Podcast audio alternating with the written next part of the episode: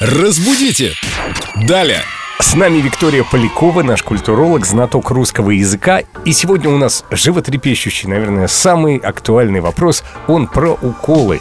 Он про здоровье. Вика, да, привет. он про здоровье. Привет, ребят. И вопрос этот из группы Эльду Радио ВКонтакте. Вопросы филологу Виктории Поляковой. Ольга спрашивает... Какую вакцину выбрать? Она говорит, почему многие люди, а также средства массовой информации, говоря о прививках и инъекциях, уколах, употребляют слово «поставить». Я хочу понять, каким образом стоят прививки и уколы, где они стоят и могут ли они стоять вообще. А вот этот фильм «Кавказская пленница», помните, как там в Маргунове этот шприц стоял? Я, думаю, что это оттуда пошло. Да-да-да.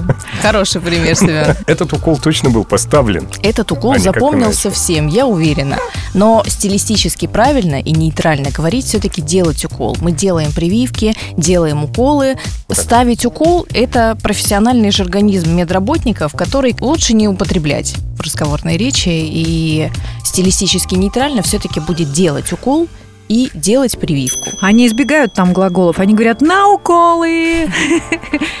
Без всяких ставить или делать. Но, кстати говоря, справедливости ради, скажем, что, например, капельницу мы все-таки ставим, потому что это такая специальная стойка, на которую вешаются там пакетики или какие-то специальные фармацевтические средства. Поэтому капельницу мы ставим, но уколы делаем и прививки тоже делаем. чтобы быть здоровыми. Да, будьте здоровы. У нас практически передача здоровья сегодня.